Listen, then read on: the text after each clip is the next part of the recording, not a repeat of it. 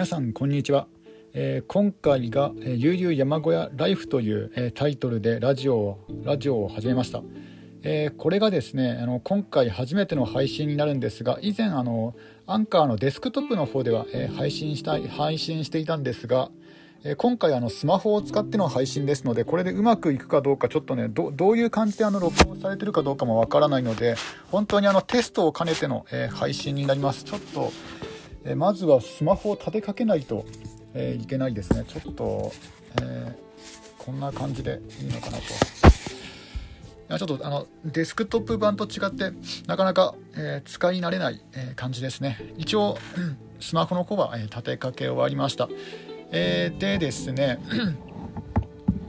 え今回が、え初めての、まあ、この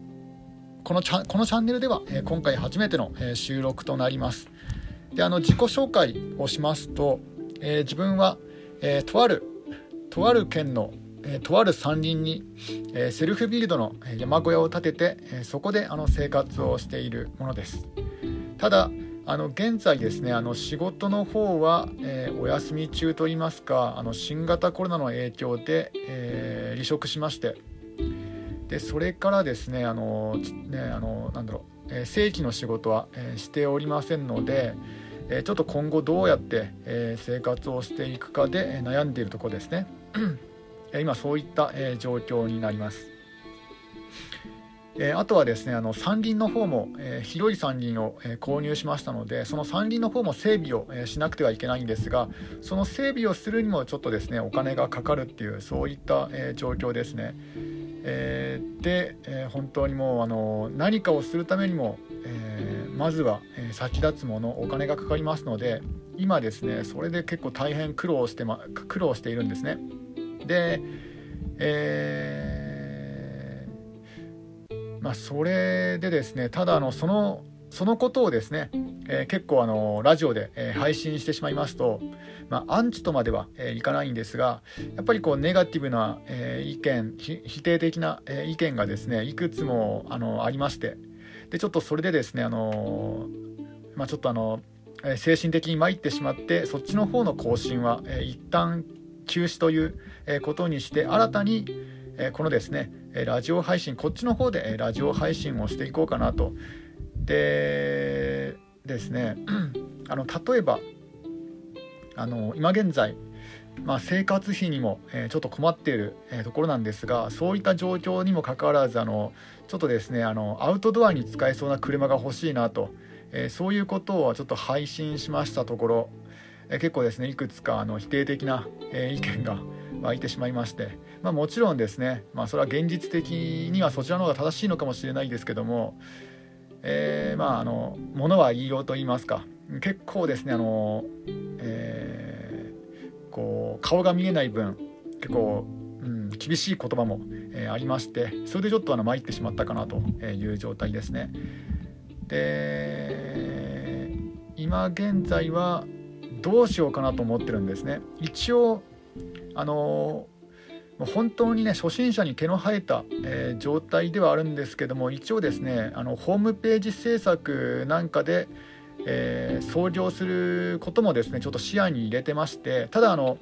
全くの一人では全くの一人で一から作り作るというのは非常に難しいと思うんですけどもただですねあの友人で、ね、似たような状況にいる友人がおりましてでそういう人からあのなんだろう仕事をこう融通し合うといいますか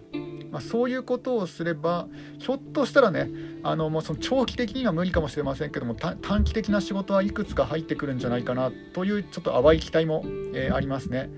で今のところはそういうことを考えております。えまず山小屋での、え今回はですね山小屋での仕事探しについてのあ山小屋というかあの山間部うーん山間部というとなかなか難しいですね何だろう、うん、田舎での仕事探しあ田舎でのその、まあ、仕事について、えー、語っていきたいと思います。で今はですね本当にこうメルカリとかヤフオクとか、ね、いろんなねあとはですねあのベイなんだっけなベースとかね、えー、 Shopify とか、えー、 STORES とか、えー、そういったところで自分の商品を、え売るっていう方向も、まあ、できなくはないんですね。え例えばあの薪とかですねせっかく山に住んでいるので薪を売るっていう方法もあるんですが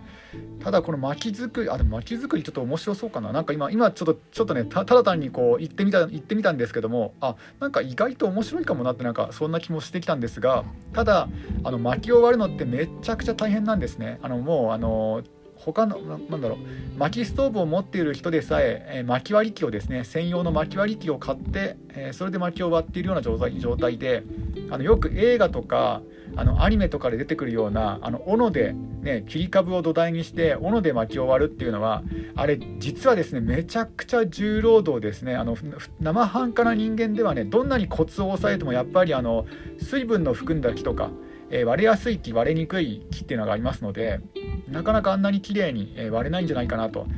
えー、もう本当に十分にねカラカラに乾燥させた状態であればなんとか割れるかもしれないんですけどもちょっとね、えー、全く斧で、え振り下ろすことが初心者で初心者ですしあのそんなね立派な斧を持っていないんですね高い斧を。本当にこうガタガタガタしてそのくさびが抜けたらねすぐにスポッてね先先端が飛んでしまうような、えー、そういったちょっとしょぼい斧しか持っていないのでちょっとこれ難しいなと思いますね。でも巻き割り、えー、巻き割りじゃなかった巻き販売というのはまあ一つのね、あのー、ビジネスとして成り立つんじゃないかなとも思ってます。まあもちろんあの巻き置き場が必要なんですけどもで今今現在自分の住んでいるところはえー、とですねあのー、山間あじゃなくて杉林ですね。杉林ですので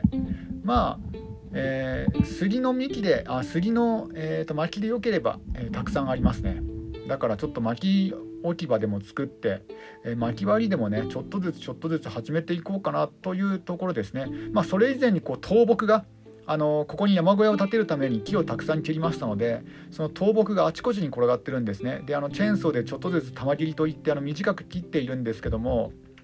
まあやっぱりですねあの時間がかかるというところです。ちょっとこれあのスマホで収録すると収録時間がちょっと見えない見えないですね。ちょっとこれ厄介ですね。なんかあのスリープモードというか今何分話してるのかが分かんなくなってしまうのでちょっとこれは厄介なちょっと慣れないですね。まあまあこれはあのストップウォッチでも用意していけばいいんですけども、まあ、そんなことがありました。でちょっとストップウォッチをあのパソコンの方のストップウォッチちょっと起動しますかね。これでちょっと大体の時間わかるかなと。えー、であとはですねあとは流木あの近くに川が流れてますのでその流木を拾ってきて、えー、それをねあの販売するっていう方法もあると思うんですね。ちょっとねあの流木なんか今や高く売れるっていう情報を聞いたのでちょっと、えー、検索してみると流木なんかインテリアなんかでよく流木が売られているんですけどもなんかこれ友人づてにですねこれがなんか意外と高く売れるからこれどうだいっていう話を、えー、聞いたんですね。で今ちょっとあのちらっと、えー、遊牧見てますけどもあ結構な値段で売れてますね。売れてる売れてはいないけどもあの結構な値段でいいねがついてますね。ただ出品はされていても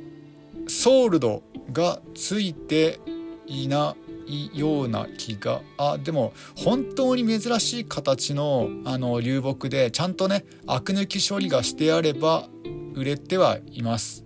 なるほど。あ本当に売れてはいるんですね。でもなんだろう、えー、販売数に比べて、えー、売れている数は、えー、少ないですね。だからこれあの在庫置き場とかね倉庫とか確保しなくちゃいけませんのであの流木の場合は。ちょっとこれはリスクも高いんじゃないかな。その在庫管理のリスクも高いんじゃないかなと。特に山間部はですねあの湿気が、え、ただでさえあの高いですのでちょっと流木販売はこれね全くど素人の人間が一からやるのはうんどうなんですかね。ちょっとねあのー、流木置き場が確保できない状態。今現在は確保できない状態ですのでちょっとこのビジネスは難しいかもしれないです。ただあの流木は本当にそこら中に転がってますのでいくらでもね大量生産できますね。これはまあ一つのビジネスとしてちょっと頭の頭の片隅にでも、えー、置いておこうかなと思います。であとはですねあの今、えー山林を所有していましてこの山林を使って、えビジネスをしようかなと思っています。で具体的にはどういうビジネスかというと、えキャンプ場経営ですね、まあ、他にもあのサバイバルゲームのフィールドとしてもう使えるんじゃないかなと思っています、え、ただですねこちらの方は、えー、下手に、え、クラウドファンディングというあのプロジェクトで、あの配信を配信をしてしまいましたらえー、ちょっとでちょっとですねあの支援者の方と、ね、誤解といいますか、えー、あのキャンプ場っていうと皆さんがねあのイメージするキャンプ場というのはあのオートキャンプ場あの車がねあの駐車スペースが広くてで綺麗なトイレがあってでねえー、そういった、えー、設備の整ったキャンプ場をイメージしてしまいますのでちょっとこれでですね、あのーまあ、問題といいますか、え、ちょっと、え、誤解といいますかイメージの相互というか、え、そういうのもありましてちょっとですねうん人ねあのそういった苦情のメッセージを、えいただきましてちょっとね、えそれでちょっといろいろ、え考えを、うん、その、不特定多数の方から、金銭をその投資していただくっていうのはこれはなかなかねあのやめた方がいいってことに気づきましたね。えー、なのであのこれはもう全部、えー、自分で、えー、資金を集めて集めるというか、うん、資金を作ってで、えそれでしようとは思うんですけどもうん実際どのくらい入るかが全く見当がつかない状況ではあるんですね。あとはあの広告といいますか宣伝費ですよね。あのやっぱりインターネットの、ね、インターネットで不特定多数の人に配信してしまうとあの多くの人に認知はしてもらうもらえるんですけどもそのうちのね、おなんだろう何割かはねあの全く関係ない人たち全く関係ないというか全くその顧客対象ではない人にも届いてしまいますのででその顧客対象ではない人で、まあ、無関心ならまだいいんですけどもそのねあのー、やっぱりこう山間部でタイニーハウス暮らしをしているとやっぱりこう一般の人のこうイメージというものがあるんですよね。あの自給自足をしてあの質素倹約をしてでねつつましく生活をするっていうイメージがあるんですけどもただこれがですねあの啓蒙といいますかこの金儲けを考えてのそういった配信発信をしてしまうとやっぱりね何らかから何らかのあの少なからず、えー、炎上とまではいかないんですけどもやっぱりネット上で批判が、えー、起こってしまうんですね。なので、えーと、これが意外と難しいんですよ。特に Twitter とか YouTube で、えー、こういう配信を配信というか、え宣伝をしてしまうとやっぱりこうねちゃんと中身を見ない人たちからもあの批判を受けたりとかで結構ですね顔が見えない分手厳しいコメントもねついてしまうんですね。なのでそういうねあの Twitter とかねあの YouTube での宣伝というのはちょっとやめようかなと思っております。なのであの本当に届けたい人にね届けるちゃんとした情報正しい情報が伝わるようにとなるとなかなか難しいんですよね。えー、これはこの音声ラジオを、えーと、始めた理由も、えー、それそれがそれが一つの理由ですね今後もしあの山林を使ったビジネスをしてあの広げていくためにで拡散力で言えば Twitter とかの方がねはるかに、えー、拡散してもらえるんですけどもただあの顧客対象でない方で結構ですねそういった啓蒙主義の、えー、方山を使ってビジネスを始めるのを不届きと思われる方にも届いてしまいますのででねそういうのもあるからなかなかねあの難しいんですよねこの宣伝というのが。えー、とりあえずあのじ、まあ、実験ではないんですけどもまあ、えー、その宣伝方法の一つとして、えー、この音声ラジオを、え始めたところですね。で、えーと過去にね過去にあのデスクトップ版のデスクトップ版のアンカーで似たようなことを、えー、始めたんですがこれがですねちょっとあのー、そういった啓蒙のねあの儲けることに関して、えー、ちょっと金儲けプラス癒しいと考える人たちに、え届いてしまって、えそれでちょっとですねあのプチプチプチ炎上みたいな感じでですねあの批判の声が届くようになってしまったのでそれに嫌気がさしてそっちの方が休止したっていう感じですかね。なので、えー、今この配信を聞いてる方は本当にですね偶然たまたまこのラジオを見つけた方で全くあの宣伝していません SNS であのリンクとかつけてねあのツイートとかすれば、え、ひょっとしたらですねあの多くの方に聞いてもらえるんじゃないかなと思うんですけどもただそれをやってしまうと、まあ、少なからずアンチという人たちがついてしまいますのでなるべくそういったリスクを減らすためにはまずは小さく始めようかなと思っております。で、えーと、キャンプ場どういうで具体的にはですねあの、まあ、今一番頭にあるのはそのキャンプ場経営なんですがサバゲフィールドでもいいんですけどもサバゲフィールドの場合は、えー、全くそういったつてが、えー、ありませんしそのえ知識もあの勉強しようにもねあの全くこう分からないわけなんですよね。そのねあのサバゲーがやったことがないので本当にこう全然わからないただただあの、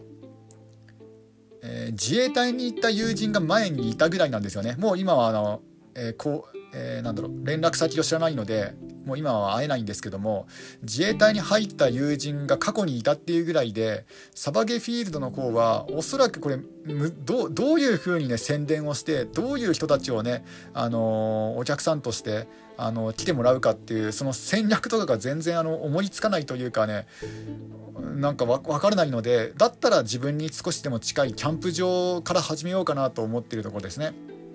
でキャンプ場であったらキャンプ人口って確か大体ねあの人口の10%ぐらい10%近くいるんですよね。だからあの本当にもうそこらそ,、まあ、そこら中にいるっていうとなんか失礼ですけども、まあ、本当になんか多いんですよキャンプ人口。だからそういったまずはキャンプ場の方が柱になるんじゃないかなと思います。でキャンプであったら、まあ、自分の知り合いにも何人か興味を持っている方始めたいという方、まあ、あるいはもうねもうすでにキャンプやっている方もいますのでまあでも、でもね、あの、知人にね、あの、これからキャンプ場やるんでお金払ってね、来てくださいっていうのはちょっとなんか、なかなか心苦しいものがあるので、知り合いとか友人にお金払ってっていうのは。だからね、知り合いや友人に伝えるのはちょっと難しいですよね。うん。え、なんだお金取るんかってなっちゃうので、うん、ほんと難しいな、そこは。うん、だから今のところはまだ伝えてないですけどまあ冗談であの話半分であなんか仕事見つからないからキャンプ場経営でもしようかなっていうねそういうね冗談交じりの話では言ったことありますけどもその本格的にあのキャンプ場を運営するという話はまだまだ一度も、えー、していないですね。えー、ただそれが一番あの可能性としてはあるんじゃないかなと思います。えー、山林ビジネス、えー、逆に言うと他に何があるかというとあの農業はですねあの小規模の農業って逆にこれ赤字というか全然元が取れないんですよねあの大規模でやらないと農業というのは儲からない仕組みになってまして、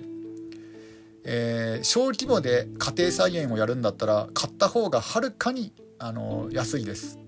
でまああの家庭菜園であればその変な変な形に育った、ね、野菜でも、ね、食べられますけどもただ売り物として考えるとなかなか厳しいものがあるのであの家庭菜園あの自分の土地でなんか栽培するのであったらえこれはですねあのビジネスではなくて自分で自給自足用にするっていうのが一番いいんじゃないかなと思いますね。これビジネスとしてやろうとすると非常にハードルが高くなると思いますね。あとなんかその投資金額に見合うだけのリターンを得られないんじゃないかなと思います。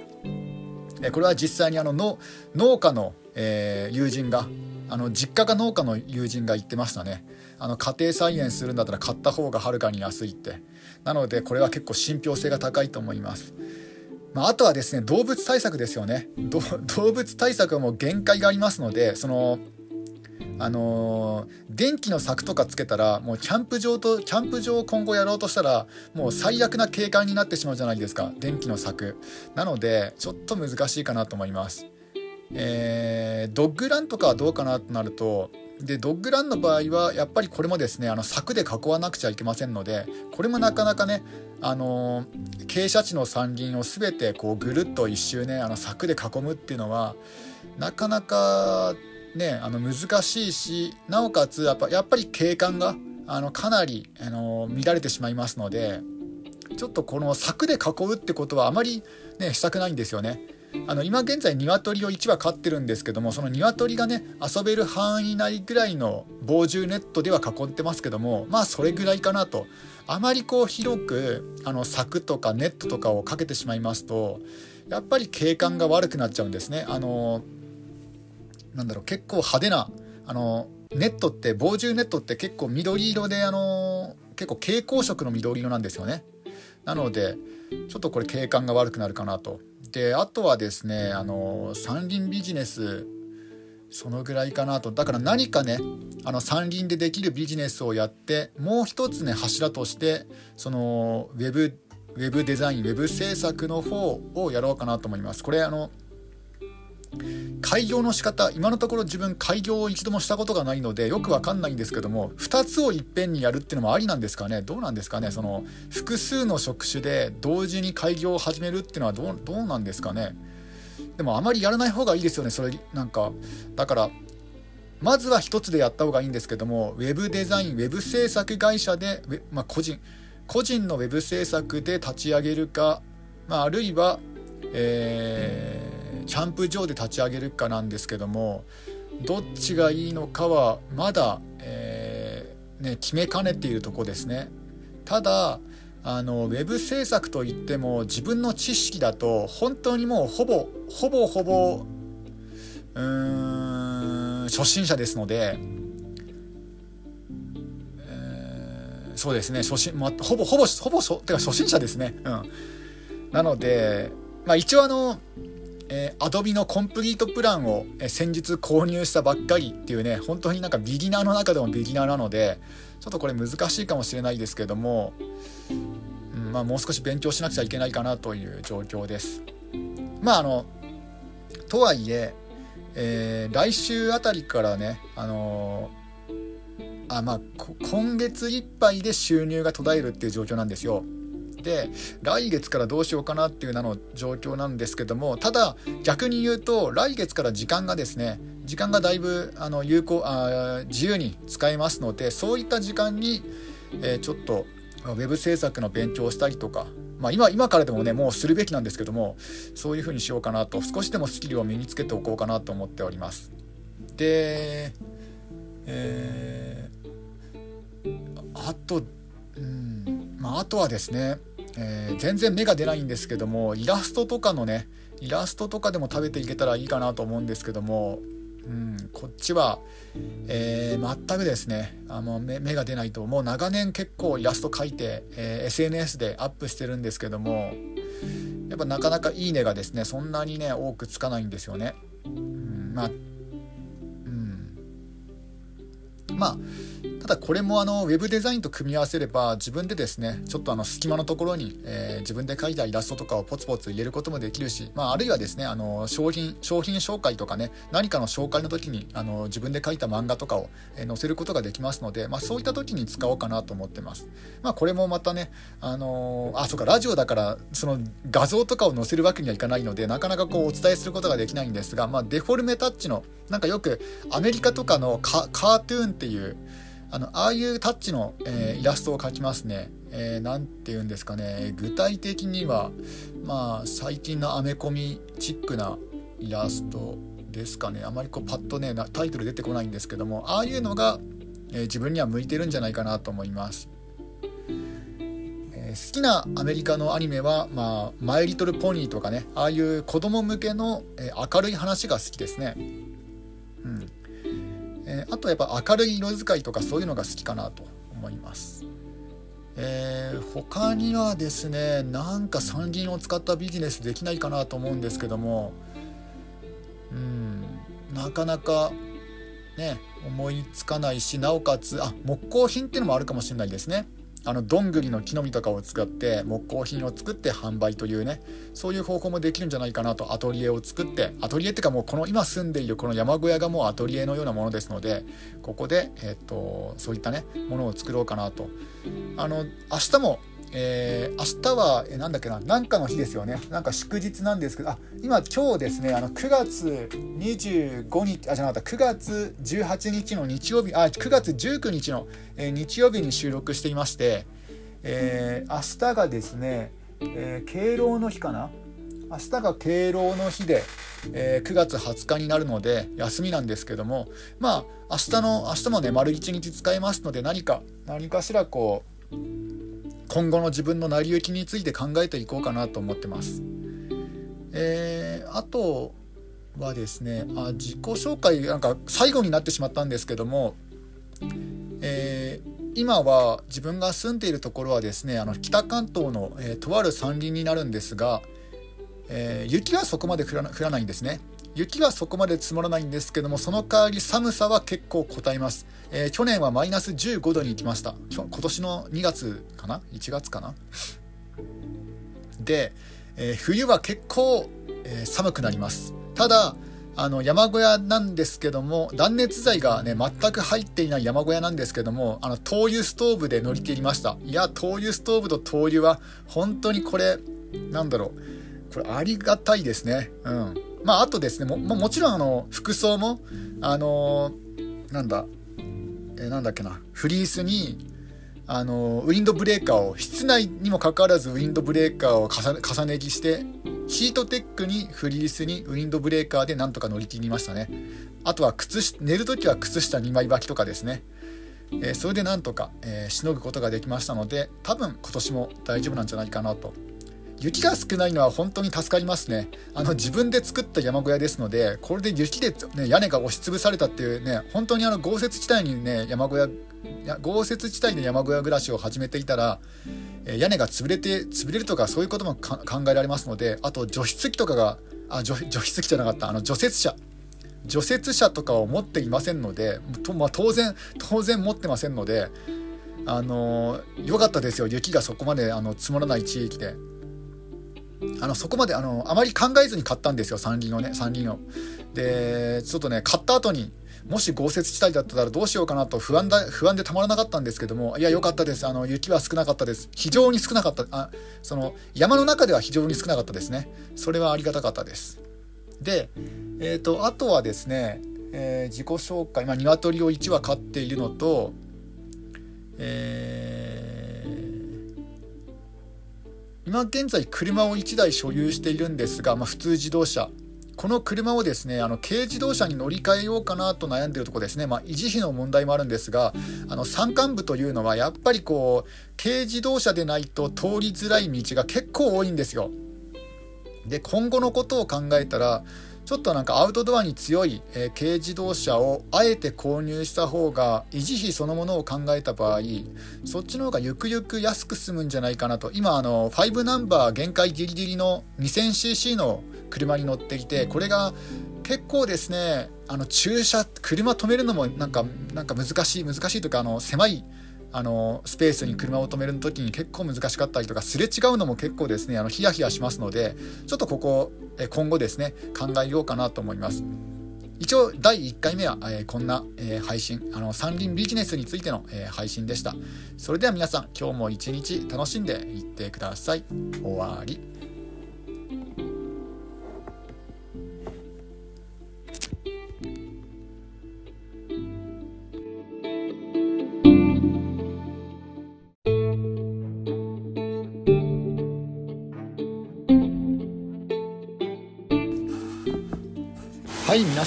ちは、えー、とある山林の、えー、タイニーハウスラジオです、えー、今回2回目の、え収録になります。ちょっとあの iPhone で、え収録するのがちょっとですね慣れませんので、えなかなかその iPhone の位置とか、えなかなか難しいですね。あの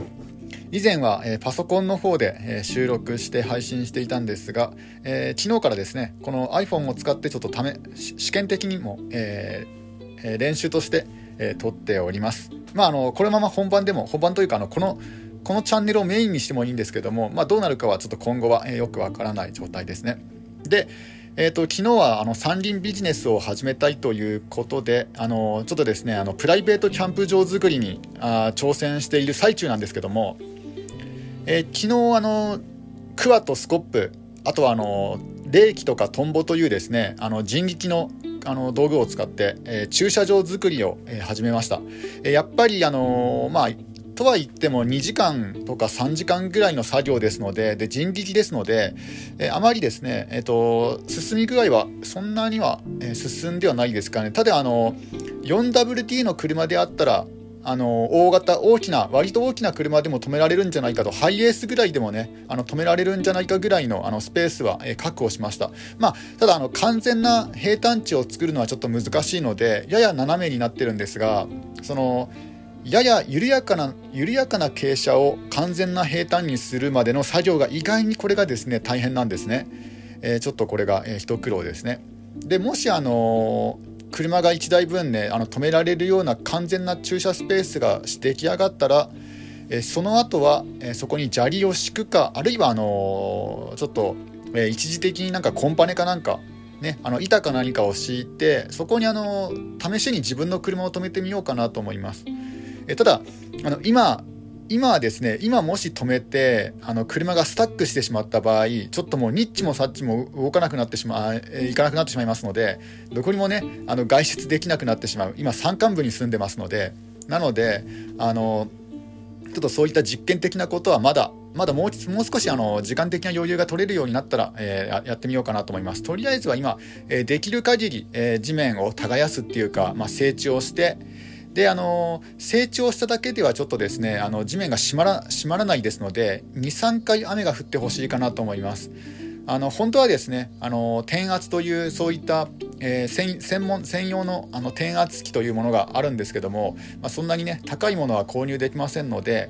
もうあの普通に自分であの踏んで踏み固めてであの雨が降ってぬかるんででまた踏み固めてっていうのをですね何度か繰り返してやっていこうかなと思ってます、えー、昔はですねあの神社なんか建てる時はその神社の建てるところであの相撲大会をあの開いてであの相撲取りお相撲お相撲さんがですねえーなんだ四股を踏んだりとか激しくねあの相撲を取ったりとかして地面が踏み固まるわけなんですね。そういうなんか自然とねあの地面を踏み固めるえー、踏み固めて、えー、今後のあの建築がしやすいようにするっていうために、えー、そういった相撲大会を開いたそうですねなのであのそんな重機とか使わなくても、まあ、あんなに立派な、えー、木造建築が建てられる建てられるわけですのでだから自分もですねなんとか頑張ってあの人力で、えー、やってみようかなと、えー、思ってます。まあ、ただやっぱり土がですね土が非常に柔らかい山ですので黒土で土の成分そのものはいいんですけどもあの空気が十分に含まれていてでただ柔らかすぎて、えー、ちょっと沈んじゃいますね。ふわふわ。ふわふわした地面なんですね。なので、えー、今 2, 2トンですかね。2トンある車なのででこれであのそんなところに入ったらもう一発でスタックしてしまいますのでちょっとこれどうにかしようかなと思ってます。で、えー、砂利の砂利を購入。まあ実際は採石というものなんですけどもその採石を購入してそれをね地面にまいて、えー、あまり静まらないように、えー、しようと思っているところです。ただその砂利を購入するためにはやっぱりですねあのトラックトラックが必要でまああのトラックレンタルでもいいんですけどもちょっとですねあの本来は、えー、今9月のえ今日がですね20日9月の20日に収録しているんですが9月 ,9 月24日にですね本当はあの採石をあの敷いてもらうっていう約束をしていたんですけどもてっきりでその9月、えーと、24日？24日の実はですねその先約の予定がありましてもうまさにドンピシャであの午前中ちょっとね用事が用事があったのを思い出して先ほどあの断りのお電話を、え、したところなんですね。でちょっと午後にねしてもらえないかという連絡をしたんですけどもちょっとあの先方の方で先方というかあの採石採石屋さんの方で午後はちょっと予定があるので難しいということでちょっとあのまた、えー、日程を連絡して決めようっていう感じになってます。ちょっといつになるかは分からないです。この今回の採石24日に採石を持ってきてもらうっていうのもですねもう結構 1, 1週間2週間ぐらい前から約束したんですね。なんか人手不足らしくて採石屋さんの方がなのでまたね新たに予定を組んでもらうとなると結構また時間がかかっちゃうんじゃないかなとちょっとそれが厄介ですねでで実はですね別のところに採石場があるんですよねあの地元というか今今住んでるところに。で、まあ、そこもね、あのー、1箇所大きいのがあるんですけどもよくよく考えたらもなんかちょっともう少し小さいところもいくつかあるっぽいのでそこでもちょっとお願いしようかなと思ってます。うんなんか、えー、あまりそっちの方面に行く機会がないんですけども、まあ、ちょうど24日その例の24日にそっちの方面行きますので、えー、ちょっとその途中で立ち寄って、えー、そこで、えー、ちょっと聞いてみようかなと思いますね、うん、購入の件を。えー、ででですねえー、あとはあそうなんですよあの軽トラがないといけないというので軽トラが欲しいんですけどもあの今現在ね車、まあ、普通乗用車に乗ってまして、えー、これで軽自あの軽トラを購入するともう今の資金だともう完全にもうそれで手詰まりになってしまいますのでちょっと軽トラどうしようかなと。あのー、でねあのお金ただでさえお金がかかる 2000cc の普通自動車に乗りつつさらにね軽トラを買うなんてことを考えるとその維持費だけでもだいぶねあの出費がかさんでしまいますのでだからできれば車1台にまとめたいんですね。でちょうど今乗っている車が来年あの車検を迎えるんですね。であのおそらく例年でいけば10万円ぐらいの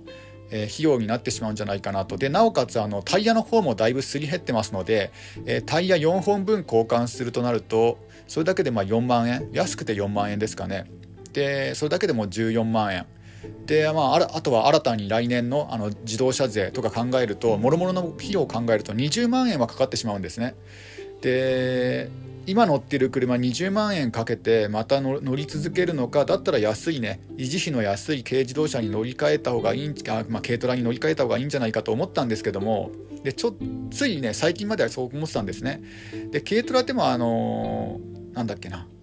あのー、ハイゼットジャンボ。ハイゼットジャンボとかであればまあそれなりにあの車内空間も、えー、リクライニングできてゆったりできますので。であのねそれにフォローをつければ車中泊旅行とかもできるんじゃないかと思ってあのその方向で考えていたんですよ。でまあ軽トラックにフォローをつけて、まあ、それをあの普通車代わりあのもう軽トラってなんか立ち位置がセカンドカーじゃないですかなんですけども自分の場合はもう車1台しか所有する余裕がないですのであの軽トラックをなんとかねフォローかなんかつけてえー、もうそれで、えー、普段の生活を賄おうかなと思っていたんですけどもただこのホロというのが厄介なんですよね。なんかよくよく調べてみると結構結露するらしいんですよ。ホロで結露した問題とかが結構出てましててなんかインターネット上で見ると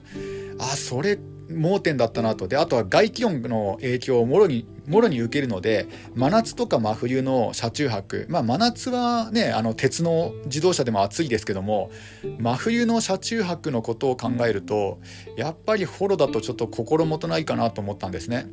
ででちょうどいいねあの4人乗りの軽トラックハイゼットデッキバンというのがあるんですね。荷台がねあの普通の軽トラの半分ぐらいしかないんですけども半分もないのかな？はい半分もないですねもう本当に非常に狭い、えーと、ピックアップトラックがあるんですけども軽自動車で。でそれであったらまあなんとかギリギリ車中泊もできるしで車内も広いしで荷台もついてるのででその頑張れば長尺物とかもねあのコンパネとか合板も運べるし、まあ、板も運べますしロープで縛ったりとかして。だからそれでねそれをもう購入していっそのこと乗り換えてで今まで乗っていた車は乗っていた車であのこの乗っていた車がですねあの結構自分でこう加工というか、えー、してしまったのであのバンパーが外れてしまったの外れかかったのでそのバンパーに穴を開けてであのタイアップで、えー、こうね土台とくっつけてとかしていろいろなんかもともとは高かったんですけどもそういうふうに自分でこういろいろねあのいじってしまったがために、まあ、おそらく売ったとしても、まあ、2足3問あるいはねヤフオクで売ったとしてもなんかちょっとクレーム対象になってもおかしくないなというね。あの室内は内装は結構ねあの頑張って手入れたんですけどもあの外装の方がですねちょっとうん、厳しいかなと思いますのであの結構こすった後とか、え、ね、割れとかもフェンダーの割れとかも、まあ、そんなに大きいのはないんですけども、まあ、ありますのでえー、ちょっとね、あのー、あまり高く売れないような気がするんですよ。内装はその分結構凝ってますね。あのー、まだ、え新型コロナが広まら広まらないで、え前職の、え観光サービス業に勤めていたんですがその時のね、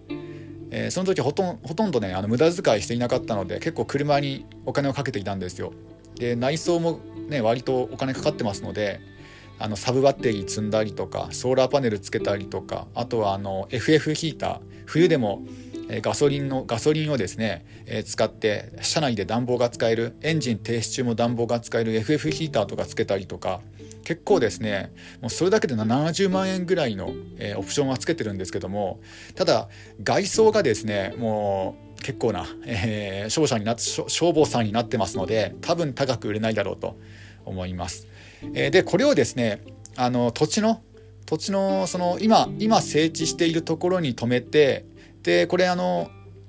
なんだろう車中泊には適した車ですのでこれをですねちょっとした簡易的な宿泊所代わりに使えるんじゃないかと、えー、思っています。なので安く売るのであったらとりあえず一旦一時あの車検を一時抹消してとりあえずね土地のねどっか置いといてであの新たに軽自動車に乗り換えてである程度あのお金がですねあの安定するようになったらえー、ね、また軽自動車から普通自動車に乗り換えるっていうのも乗り戻すっていうのもですねいいんじゃないかなと。とりあえず今はあの節約しなくちゃいけない時期であってなおかつあの砂利の運搬をですねとにかくしたいんですね。で あちょっとすいません。ドリンク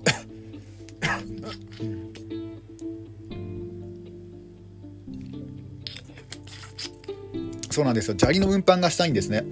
でであの軽トラックって大体あの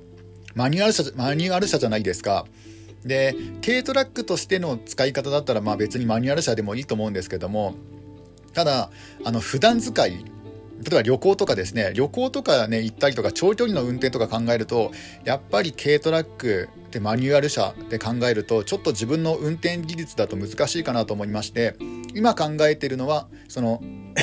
やばい。ちょっとしゃっくりと咳が一緒になってきましたね。そのハイゼットデッキ版の、えー、オートマ車を買おうと思っているところですね。あのもちろん 4WD ですね。山間部ですのでちょっと。なんか今日は 喉の調子が、えー、非常に悪いですね。なんかすいません。えー、っとこの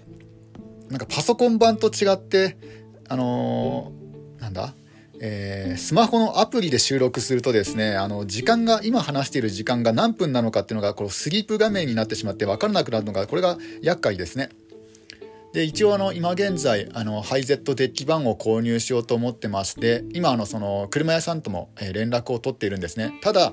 問題はですね、その採石場で果たして、本当にその、ハイゼットデッキ版の荷台にえー、採石を入れてもらえるのか、ま、もらえるのかどうかっていう問題がありましてで先ほど、えー、一つの採石場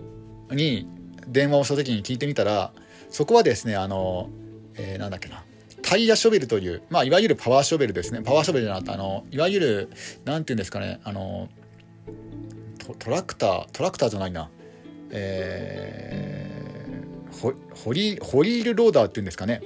あの本当にバケットが大きいやつですね。あれであのトラックに直接採石を入れるのであのハイゼットデッキ版はちょっと難しいという話を、えー、いただきました。なのでちょっと他の採石場を当たってみてもしそのハイゼットデッキ版でも、えー、砂利をですね入れることが可能であればそれでお願いしそっちをねそっちに乗り換えようかなとも思ってますねただえーその今乗ってる車に乗り続けたとしても、まあ、20万円かかると。でねあの車検2年付きの、えー、ハイゼットデッキ版を購入しようと思ってるんですけどもそっちはあの全部込み込みで40万円になりそうなんですね差額20万円もするんですよ。そこでまた悩んでるんですよね。だったら今乗っているねあの車に乗り続けた方がいいのではないかなという気もしてしてるんですね。そのね車検だって2年に1回だしでまあ自動車税ちょっとかかりますけどもそれもまあ1年に1回のことですので、うん、だから年間10万円ぐらいしか差が出ないのかなとか思うと、うん、普通自動車から軽自動車にね乗り換えてあの車を2台所有、まあ、2台所有というか、ね、あの車をどっか端っこに置いてでもう1台ね乗るのとその車を一時抹消にしてどっかね保管していてもやっぱ劣化は劣化はしますので、えー、だったらあの買わずに今乗っている車を乗り続けた方がいいかなっていう考えもねちょっとねしてるんですよちょっとそこ悩ましいんですよねえー、本当に悩ましいですねまあ砂利は砂利でちょっとこれが厄介なんですねうんあ、今洗濯が終わ、洗濯が終わったとこですね。一応山小屋とはいえ、あの、電気、ガス、水道は通ってますので、こう、洗濯機が回せるんですよ。それはちょっとあの、いいとこですね。今こう話しているラジオを収録している中でもあのこう考え考えを巡らせておりますね。一体どういうねあの方法がいいんだろうかと、えー、車乗り換えるべきか。ただ乗り換えなかったところでどのみちあの採石を購入するのにお金がかかっちゃうんですよね。で一番いいのは軽トラとね普通自動車2台持ちなんですけどもいや2台持ちはさすがにちょっと厳しいかなとは思ってます。で軽トラック1台に乗り換えるというのもねしかもマニュアル車ですので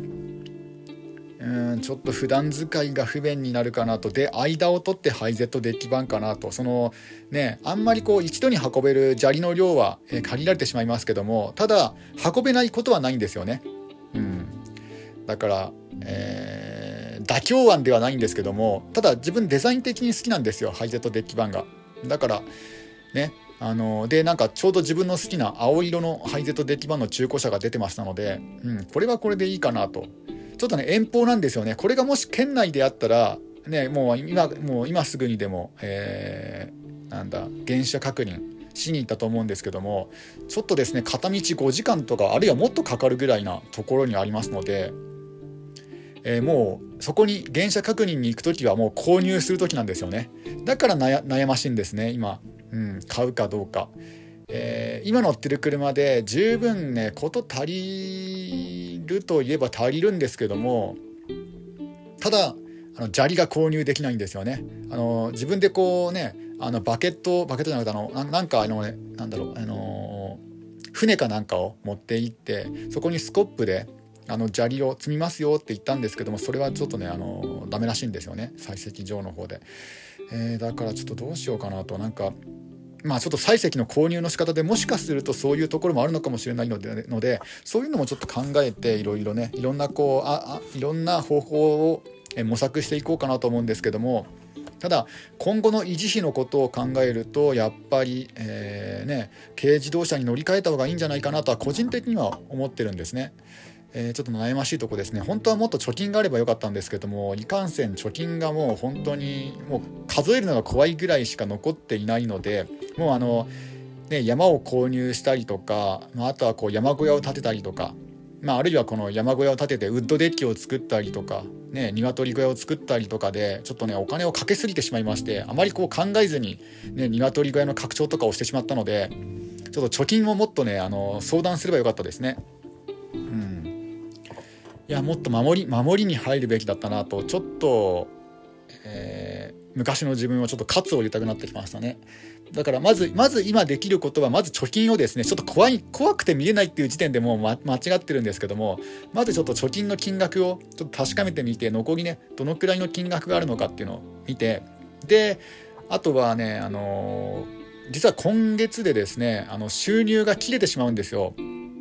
収入が切れるというか、あのえっと、10月の末に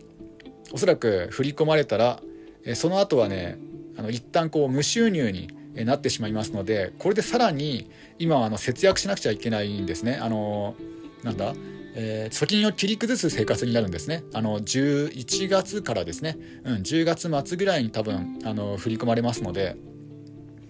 えー、で11月から、えー、ちょちょっとまたドリンクを飲みます。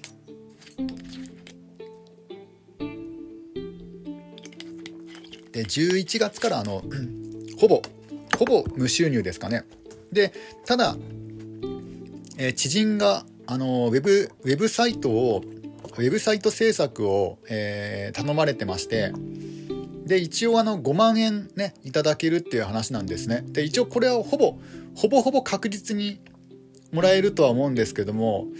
えー、まあまあねあのー、ただそのなんだろうえー、ね、別に書類とかをね、あのやり取りしたわけではないので、まあ、あくまで口約束ですので、まあ、本当はね口約束はいけないらしいんですけども、まあ、こあの自分があのウェブ制作、ま、全くね一度も作ったことがないないしねあのこちらからねそういうことを言える立場ではないですのでだからもしこの5万円が、えー、まあ、最後の収入になるんじゃないかなと思います。だから、まあ、5万円だとねあまりこうプラプラスにはなんないんですけども、まあ、ないよりはだいぶマシですね。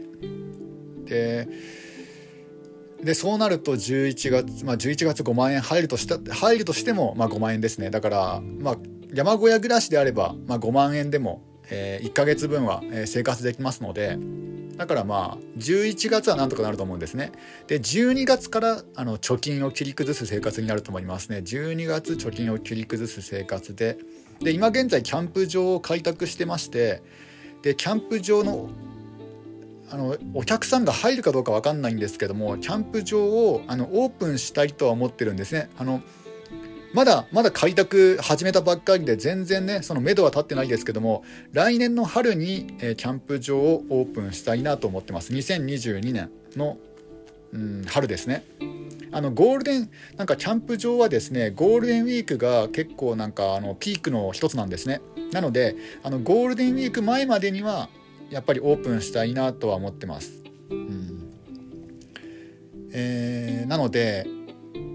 なのであの12月1月2月3月、まあ、4月も一応余裕持って入れるとあと5ヶ月分は貯金を切り崩す生活になると思うんですね。だそこであの今中古車を買ってしまうとちょっとこれ厳しいんですよね。うーんだいぶ厳しいんですね。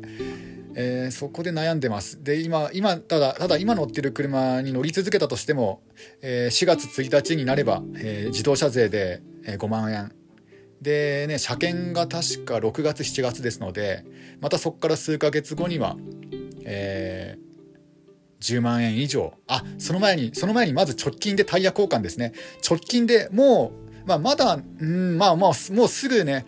あのこの前ディーラーさんに行った時にですね、まあ、この前って言ってももう3ヶ月 ,3 ヶ月ぐらい前なんですけどもあのディーラーさんでディスクブレーキの部分を直してもらってで、えー、とその時にもうタイヤが結構限界近かったんですよ。であの持ってお盆ぐらいですかねって言われたんですね。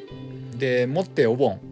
もうだいぶ過ぎてますけどね。お盆8月15日ぐらいですかねって言われたんですけどももうそこから1ヶ月以上ね、あの伸びてますのでもう本当にそろそろ自分がど素人の自分が見てもこれはそろそろタイヤ交換した方がいいなっていう時期なんですね。でタイヤ交換で4万円が発生しますので、えー、もうね直近で4万円かかるしタイヤ交換すると。で、えー、そっからさらに、えー、来年の4月で自動車税5万円。で来年の7月にね、まあ、安くて多分10万円ぐらいかなと思います車検で。だからえー、そこでまあ結局直近で20万円かかってしまうんですね。えー、普通自動車に乗り続けることを選んでも20万円かかってしまうと。であれば、えー、このタイミングでねあの乗り換えるっていうのは一つの手なんじゃないかなとだから一番いいのはですね一番ベストなのは今あの総理大臣が変わろうとしてるじゃないですか今のこの時期あの2021年9月 ,9 月現在なんですけどもでまあ、これあくまでもネット情報なんですけどもあの総理大臣が変わった後になんか10万円の給付金が一律給付金が出るんじゃないかというそういった情報が錯綜してるんですね、まあ、錯綜ではないですけど、まあ、提案されてるんですね。だからそれがもし本当になったらもうこれはもう確実に買いますね、うん、もしそうなったら買うんですけどももうそれが決定された時点で買います、うん、ただ今まだグレーというかか50%ぐらいじゃないですか。一律給付金。でも一律給付金したところで税金が上がったらどうしようもないんですけどもただねあのー、もうこれこれにかかってるかなと。もうもう給付金が決定したらもう速攻買ってます。速攻かあいやいや速攻じゃないです。あの砂利がまず採石がね運べるかどうかをね確認してですね。うんそこから決,、ま、決めますけども。えー、ほんと悩ましいところですね。どうしようかなと。まあ、とりあえずまずは採石次第ですね。うん、でであとは、えー、あと何かあるかなというと特にはないですかね。うん、今日は天気がいいですのでまた午後、えー、ね、午後昼下がりになったら、えー、駐車場作りのね、あの続きをやっていこうかなと、えー、午前中に涼しい午前中になぜやらないのかというとですねあの、ま、汗汗をかくじゃないですか。だいぶ汗をかいてしまってあの駐車場作り。で汚れるんですよねドロドロとかで。なので、えー、なるべくねこうシャワーは夕方に浴びたいですのでそのシャワーのシャワーの時間に合わせて、えー、まあ、午後かなと午後昼下がり3時とかかなと思いますね。うん、昨日はだいたいそのぐらいの時間にやってちょうどいいぐらいでしたね。というかおそらくそのぐらいの時間にやっても、え、2時間3時間ぐらいやって筋肉だいぶ筋肉痛というかあのだいぶね疲労があの朝起きれなかったですね今日。まあ、久しぶりな運動だったのでなので今日はちょっとねあのもうもうもうさすがに駐車場完全な平坦を目指してもいいんじゃないかなと車1台分は。うん。まずはそこをやろうかなと思ってますね。で本当はですねもっといろいろやりたいことがあるんですけどもキャンプ場作りに作りにねあの向けて。ただ今木材の値段がすごい高いんですよね。あのウッドショックもウッドショックの影響でで結構ねつい最近まではあの群馬県はそんなに影響を受けてなかったんですけども先日ぐらいからですね200円ぐらい値段が上がってしまいましてあの 2x4 の6フィート。大体これがあの350円とか、えー、400円ぐらいになったんですけども今までが。これがですねもういきなり値段が上がって600円ですからね。ちょっとさすがに値段が1.5倍になったのはちょっとこれ買えないなと思ってもう少しこの木材を使った開拓はちょっとね、あと、ね、先になるかなと思いますだ。だいぶ先になるんじゃないかなと思いますね。あと1ヶ月で落ち着くとは思いませんので、うん、ちょっと、ちょっとだいぶ厳しいかなと思いますね。まあ、そんな感じでハイゼットデッキ版を購入したいという、えー、そういった、そういった、えー、お話でした。えー、それでは皆さん、今日も一日楽しんでいってください。終わり。